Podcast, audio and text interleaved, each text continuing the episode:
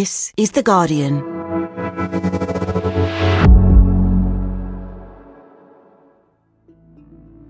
Today, Sinead O'Connor's funeral will be taking place this morning. Why was she so misunderstood during her life?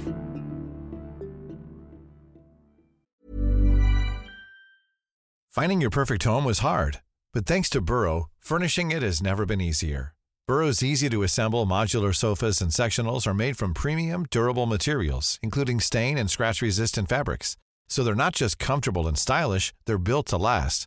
Plus, every single Burrow order ships free right to your door.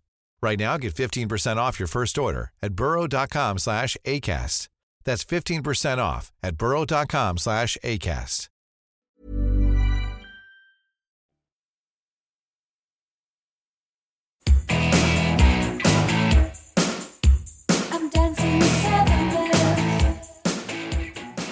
Sinead had been somebody that I had grown up with. She'd always felt like a really big part of my life.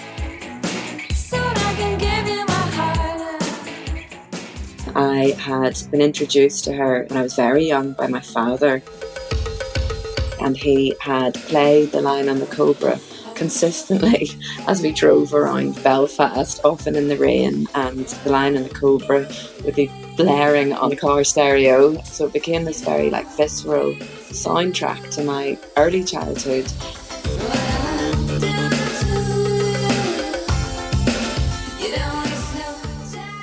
Growing up in Ireland, filmmaker Kathryn Ferguson was obsessed with Sinead O'Connor. Then when I was in my early teens, in the early 90s, I felt like I discovered her for a second time with my friends, and her second album had come out. Each of these, my three babies, and yeah, we just looked up to her as this musical god and someone that we were so proud of, that she was somebody that was from our own island. To hurt you, I swear I didn't mean those things I said. We could really see what she looked like, could really appreciate her style. We were really proud of how bold she was and how she used her platform to speak out, and of course we adored the music. She released 10 studio albums and sold millions of records worldwide. She won Grammy, Brit and Billboard awards. Not that any of that really motivated her. I was one of probably the only female troublemaker, do you know what I mean, at the time, trying to get people to hear things that hadn't been heard or listen to things that hadn't been, talked about. On Wednesday, 26th of July, Sinead O'Connor's family confirmed news of her passing a year after her son took his own life. She was 56 years old. Her funeral will be held in Ireland today, and the public have been invited to pay their respects when the procession passes the Bray seafront in County Wicklow, where she spent the last few years of her life. Since her death, Sinead has been hailed as the true embodiment of punk spirit, as Ireland's alternative moral compass, and a revolutionary. But during her life, she was often mocked in the press, and her cultural significance and her musical influence was sidelined.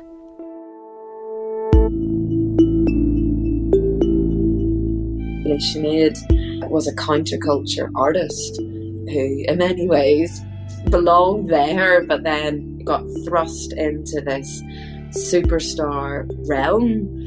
And I think the problem with Sinead is that because she was so rock solid on who she was and what she was there to do, which was to create art, she was never going to be controllable. From The Guardian, I'm Nosheen Iqbal. Today in Focus, the life and legacy of Sinead O'Connor.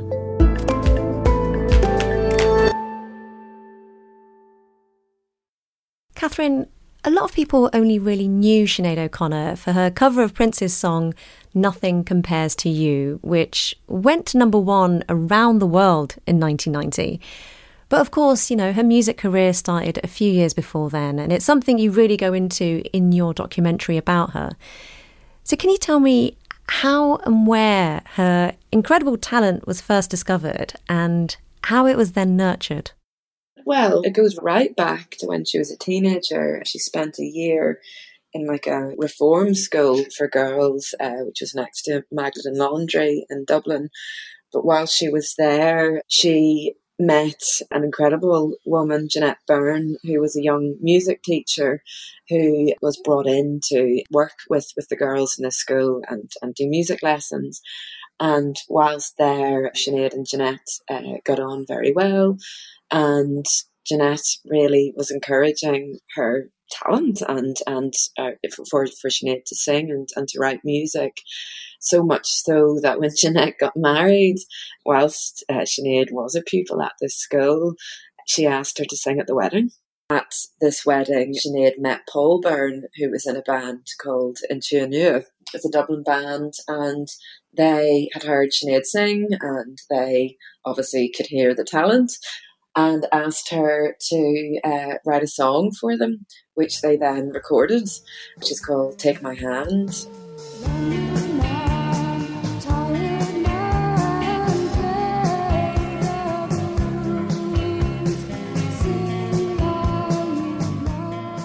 And Sinead had written this song based on this experience she had whilst at this school, where she was sent to the Magdalen Laundry building within the complex that the school was on as a punishment one night, where she was sent up where a lot of these older Magdalen women who'd been there for 60 odd years. And she wrote this beautiful song, Take My Hand, about this desperately sad experience of meeting these women who'd just pretty much been left on their own in this hospice. So you can see from the very get-go, she was writing just the most potent, from the heart music you can ever imagine. And this really sets her on this trajectory. A lot of The Lion and the Cobra, the first album, was written while she was at school in her teens. But anyway, no, I started singing quite young, and I felt, I guess it was a way of conducting a relationship with whatever you call it, that some people call God or the Holy Spirit or Jah or whatever you call it. Well, it wasn't a secret that Sinead had a really difficult childhood, which is why she ended up in care. And she talked about how she suffered violent and sexual abuse living with her mother. What did you learn about that period in her life? We've learned as much as what she's written about in many articles, what she's written about in her book. Her mother was unwell, and Sinead was living with the mother, and it was a very, very sad situation that caused Sinead a huge amount of pain, and was something that she was never able to reconcile, this deep trauma. And really the effect that the church and the control over women in particular has had on the country, it's something that we've barely scratched the surface with. But here was somebody 30 years ago speaking out. It was unheard of for anybody to speak out against what had been going on in this public manner. And with such clarity and brutality in how she was able to articulate herself about what she believed to be wrong with the country. Sinead's mother died in a car crash when Sinead was 18 years old, and not long after, she moved to the UK and began work on her first album. Feel religion within. I will learn how to run with the big boys, and I will learn how to sink and to swim. Kathryn, how much did her life change when she arrived in the UK? Yeah, I mean, I think it must have just felt like such a breath of fresh air landing into London in 1985. You know, Ireland was just still incredibly under the power of the church, and women were still being treated like second-class citizens. And I think arriving into London just must have just felt like such an incredible step change. The label that had encouraged her to come over put together this band for her, so she was given this incredible year where she could rehearse and try out material and really develop The Lion and the Cobra. I think she just felt very safe and also had a real laugh. I think she needed to have a real laugh, and I think that's what this time provided her, just like an incredible chance to be creative and to be somewhat held by this group of musicians who really had her back and wanted her to succeed. And even then, there were signs, weren't there, that Sinead wasn't going to be a conventional pop star. Can you tell me about how she started pushing back against what the label wanted from her and how she worked to define her own image?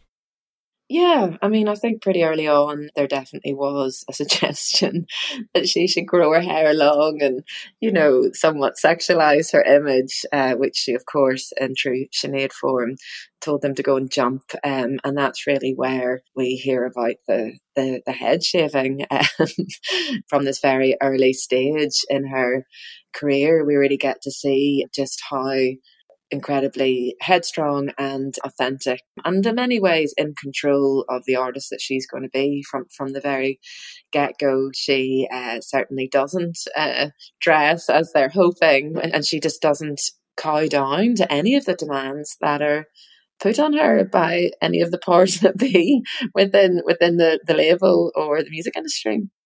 I mean, the other element that some listeners might find shocking is Sinead got pregnant and the label insisted that she get an abortion, and of course she didn't. And the challenges that she faced coming from Ireland, being a musician in England, and she did it her own way. Like, where do you think that strength of conviction and courage came from? I think she always had it in her. I mean, we spoke to school friends who said she was exactly the same at school. I think she just was born with a real sense of what was right. It was, a horrendous ask, really, from the label at that time. Our first performer is 21 years old, comes from Ireland, and with her very first album, The Lion and the Cobra, she has served notice that this is no ordinary talent. Ladies and gentlemen, please meet Sinead O'Connor.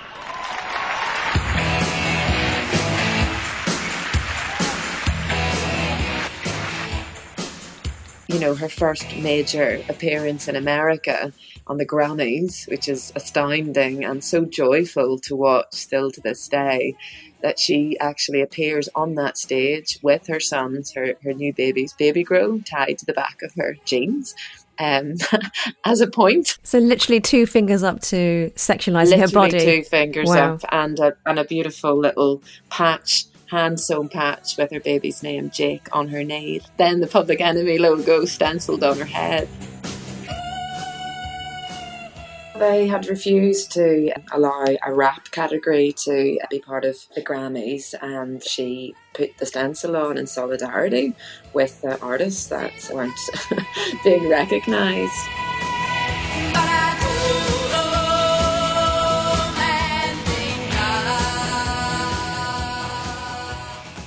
Album The Lion and the Cobra, it was hugely critically acclaimed, and so I guess Sinead's career really was on the ascent.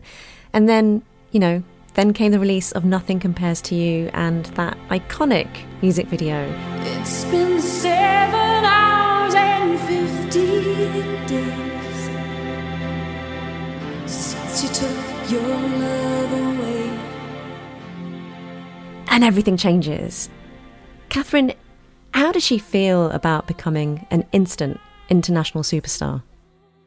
I think in one part she was amused by it and excited that she was going to get to perform to much larger audiences. I think it happened very rapidly overnight after the worldwide success of the song. But on one hand, also very frightened by it, suddenly being thrust into the public eye and suddenly being this iconic personality. And that's where things became dangerous, that's where the rub really began to happen, because they couldn't control her. First of all, I want to point out that it's not just the Grammys that I pulled out of the English awards as well, the English equivalent. The reason that I wanted to pull out was because I believe very much that the music industry as a whole operates mainly, it's concerned mainly with material success, and a lot of artists are responsible for encouraging the belief among people that material success will make them happy. And I think one of the ways that the industry encourages commercial success and materiality is by having award ceremonies which very much honour those who have achieved material success rather than people who have told the truth or who've done anything to pass information to people or to inspire people or to, you know, just be truthful about anything, you know what I mean? Because at that moment of this super fame that she experienced, she's given this platform, she becomes more and more vocal over those couple of years. So that's where it all kind of kicks off and builds. We see her refusing to play at the Grammys. We see her taking part in the huge abortion marches. You're going to admit that a girl who's been raped should be allowed to leave the country for having an abortion, then why not come right out and admit she should be allowed to have it here? We see her writing political songs like Black Boys and Mopeds about police brutality in Britain. Margaret Thatcher on TV, shocked by the deaths that took place in Beijing. It was building really from 1990. You know, she's starting to become more and more politicised over these years. And she's also giving a lot of very honest, very candid interviews about Ireland and her upbringing and the abuse that she suffered as a child and the abuse that she feels Ireland has suffered under the hands of the church. She's talking about it throughout these years. It's something that she is being pretty vocal about. And I'm not about blaming people or attacking people, and I can see now that it's not all the church, but what I'm saying is that you've got to be allowed to acknowledge what's really happening so that it can be grieved and healed. That's right. Yes, Sinead. That for me in my life, people do say switch off and let go, but no, that you must hear this. This is why you as a priest, you must hear this. Yeah. That why it affects me and why you can't just flick a switch is because, like Eddie was saying earlier on, it affects you in the now, all your relationships for the rest of your life, and that is, to me, against God. You know, God gave us life so that we can feel alive and good and love people and love each other. But if we haven't been shown that example by the Christ figures, be they parents or priests or whatever, we can't carry that on, you know what I mean? And so in 1992, you know, there's that appearance on Saturday Night Live in America, and she does something that will completely change her career yet again. She is invited on to Saturday Night Live. Well, she's actually asked to perform two songs. She performs the first song without incidents, and then she has told the producers that she's going to perform this a cappella version of a Bob Marley song, which is called War, which is based on a speech by Haile Selassie that was given at the UN. Until the philosophy which holds one race superior and another inferior is finally...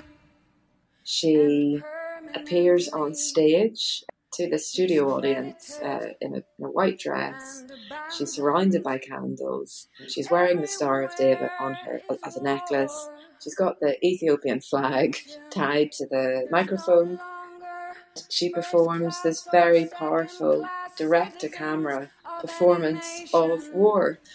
Until the colour of a man's skin is of no more significance than the colour of his eyes, I've got to say war.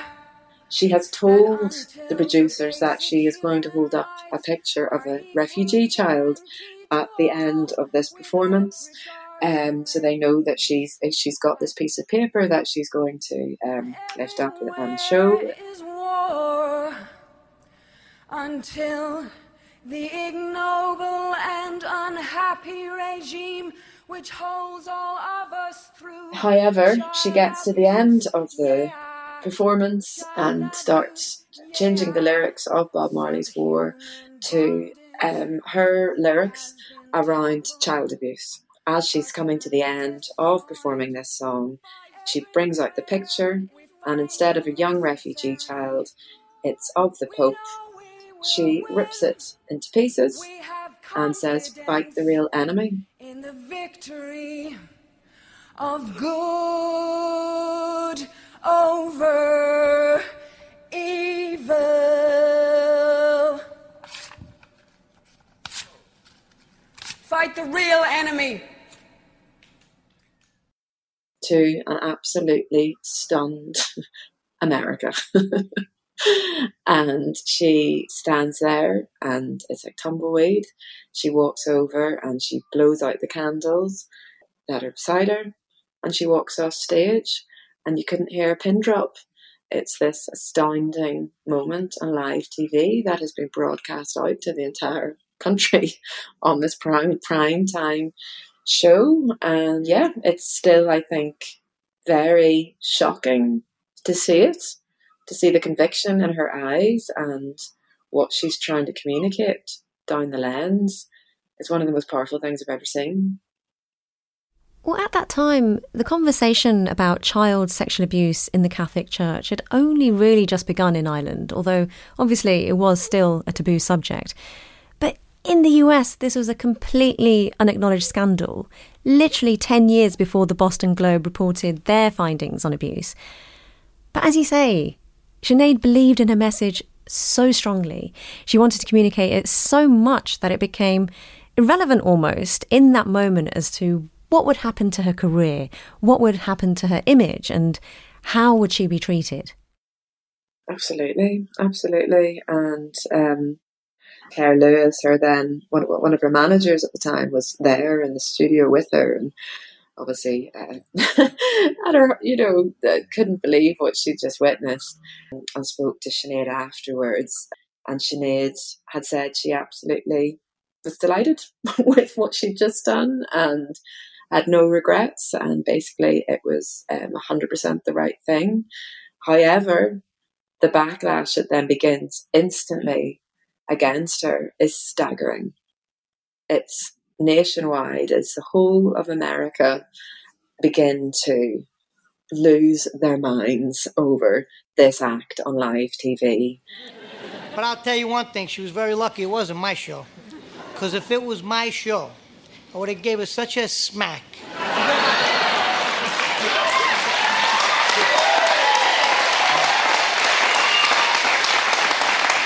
would have grabbed her by her eyebrows. I would have... what am I doing? I'm making myself crazy. And then what did happen to Sinead after that moment? I think she was very emotionally crushed by having this...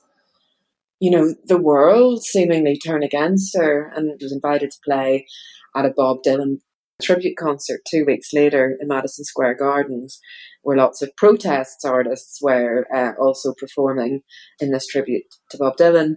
And she arrives there. You got to remember that this is the person, that's her musical god, that she has grown up with in her childhood, who has meant everything to her. It's her icon, and she's invited to play at this party for him. Ladies and gentlemen, Sinead O'Connor.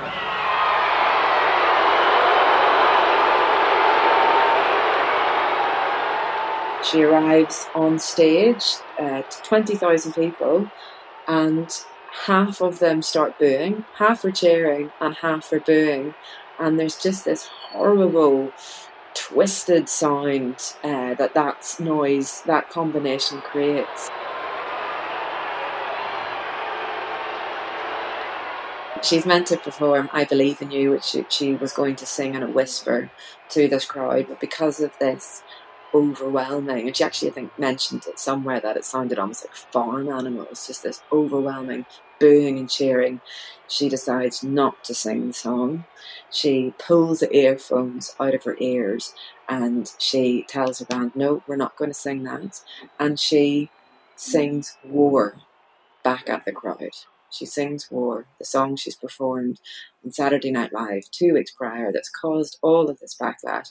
She sings it back at the crowd. And it's unbelievable. Okay, turn this up. Until the philosophy which holds one race superior and another inferior. Here is this young woman, 25-year-old, who has been very open about, the abuse she suffered in her life at home as a child. And then here she is, singing and speaking out about this abuse to this crowd who are then, booing her and re-traumatizing her in front of the world, triggering and re-traumatizing her. How, as a people... who are we? Who are we? When she'd been open and honest about where she'd come from and why she was singing about, and that's how they react to a person who's vulnerable. It's a disgrace.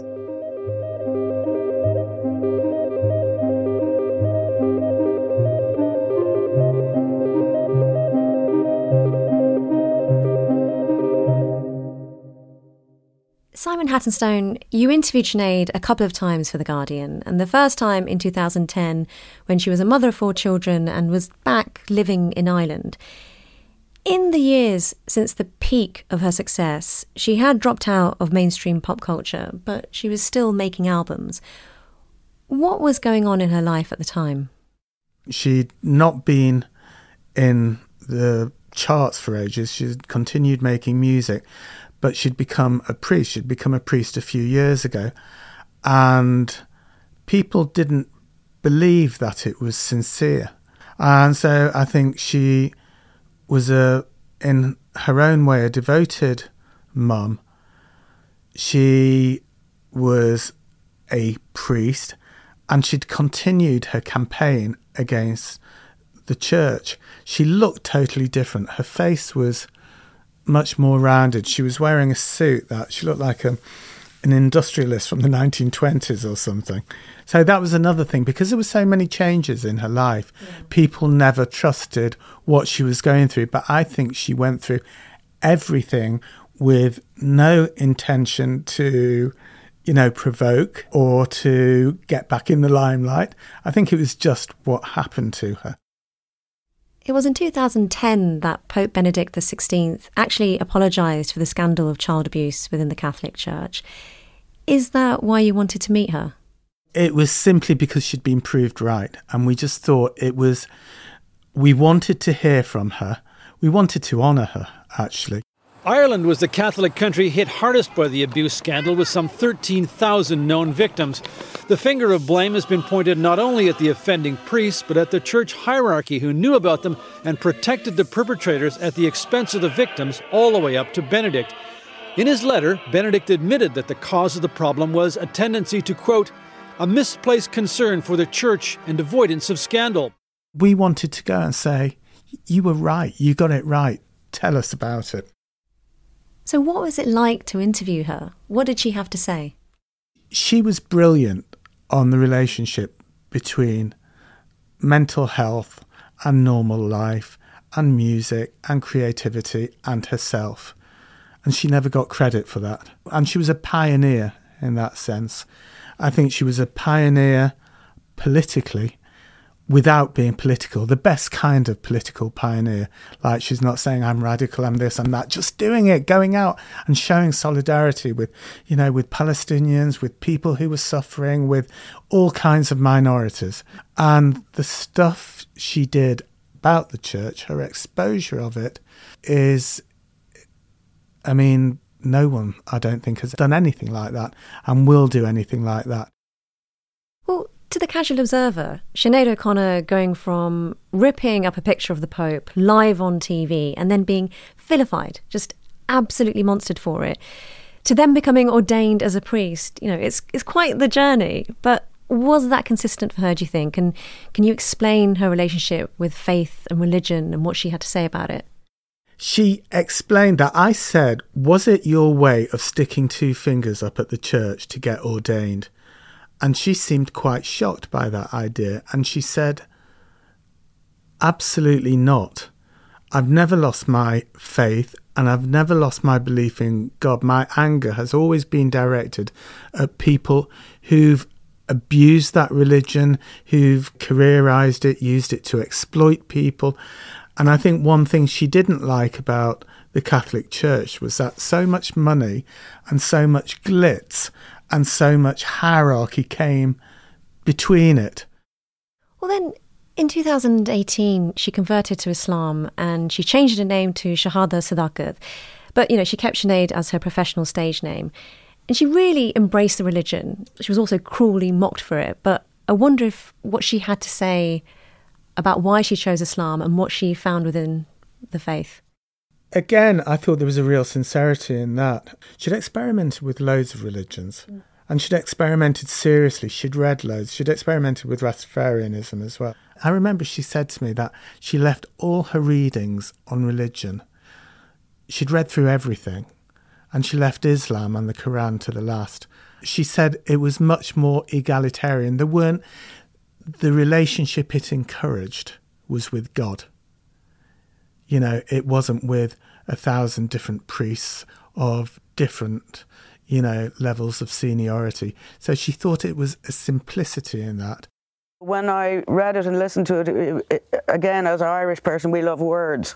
The intelligence of the scripture, the intelligence of the way Allah uses language, to me that shows it could only have been supernaturally written. There is no human being on earth could have put together the language and composition of the Quran, What made her stand out? What made her so special when you were actually sat in front of her?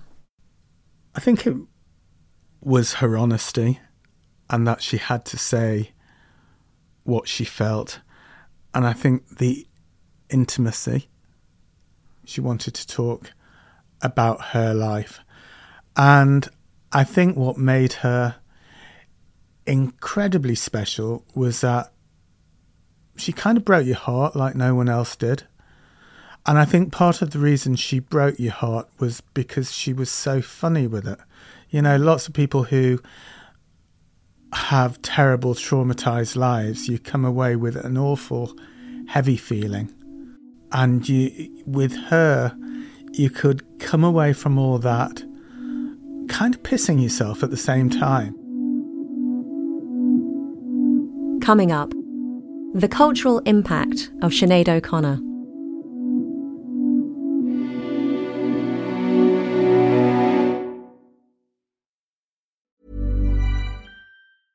Finding your perfect home was hard, but thanks to Burrow, furnishing it has never been easier. Burrow's easy-to-assemble modular sofas and sectionals are made from premium, durable materials, including stain and scratch-resistant fabrics. So they're not just comfortable and stylish, they're built to last. Plus, every single Burrow order ships free right to your door. Right now, get 15% off your first order at burrow.com/ACAST. That's 15% off at burrow.com/ACAST. Today in Focus is supported by BetterHelp. Here's a question. If you had an extra hour in your day, what would you do with it? Watch TV? Read a book? Meet up with a friend? Maybe a little nap? A lot of us spend our lives wishing we had more time. But for what? Perhaps to best answer that, you need to work out what's truly important to you, then make that a priority. Therapy can help you work out what's most important to you. It isn't just for those who've unfortunately experienced trauma in their lives. Therapy can be helpful for learning positive coping skills and for setting boundaries. It can empower you to be the best version of yourself. If you're thinking of starting therapy, give BetterHelp a try. It's entirely online and designed to be convenient, flexible, and suited to your schedule. Just fill out a brief questionnaire to get matched with a licensed therapist and switch therapists anytime for no additional charge. Learn to make time for what makes you happy with BetterHelp. Visit betterhelp.com/todayinfocus today to get 10% off your first month. That's BetterHelp, HELP.com/todayinfocus.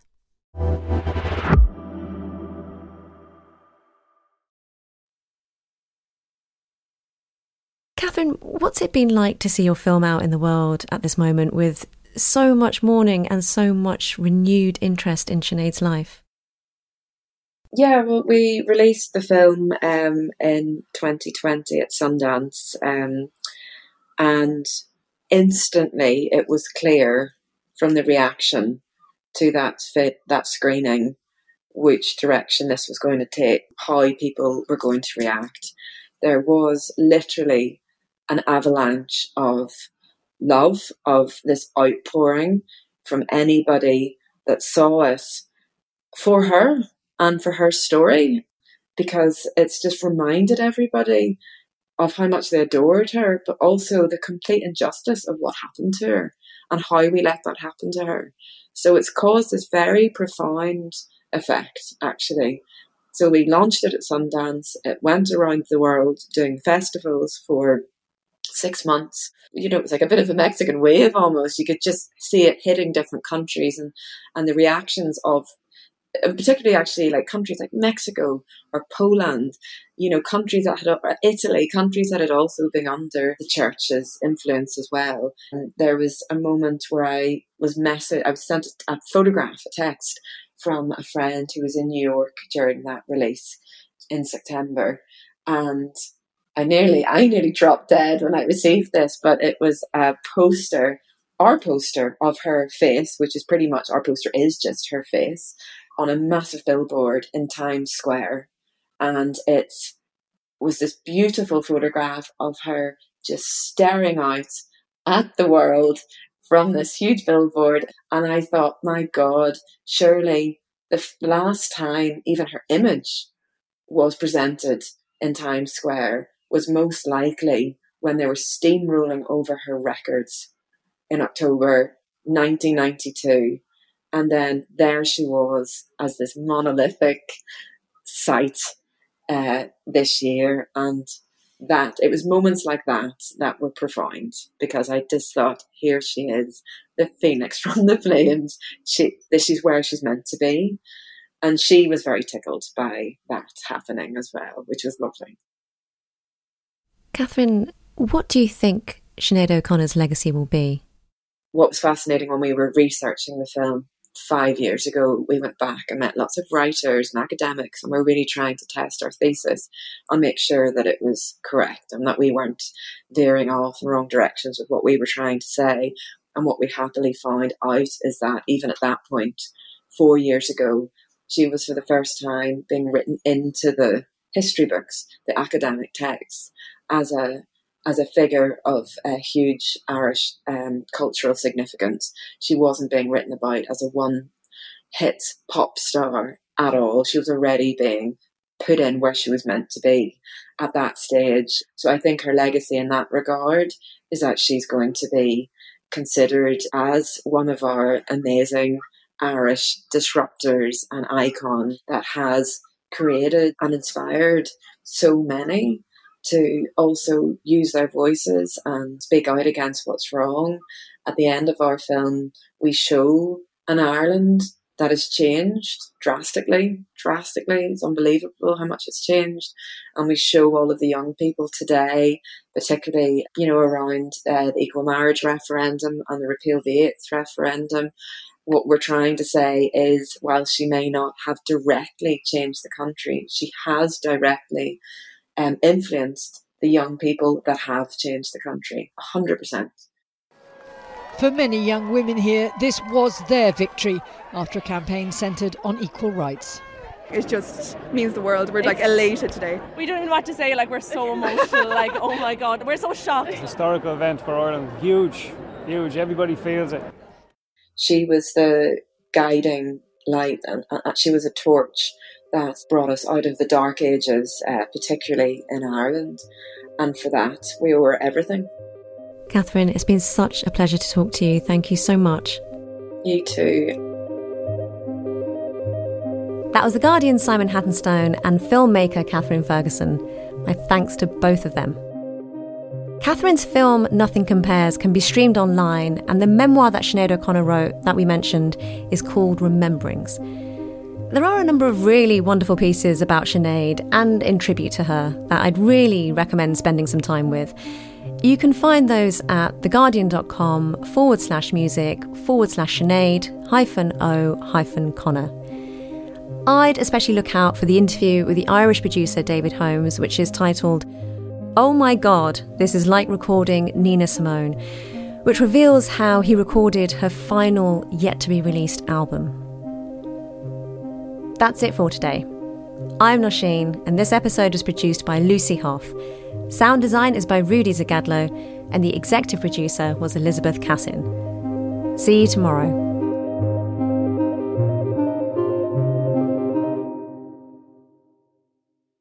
This is The Guardian.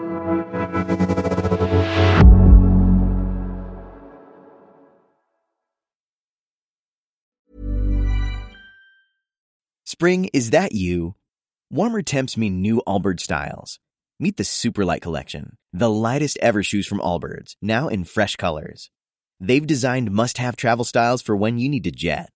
The lighter-than-air feel and barely-there fit make these shoes some of the most packable styles ever. That means more comfort and less baggage. Take the Superlight Tree Runner on your next adventure.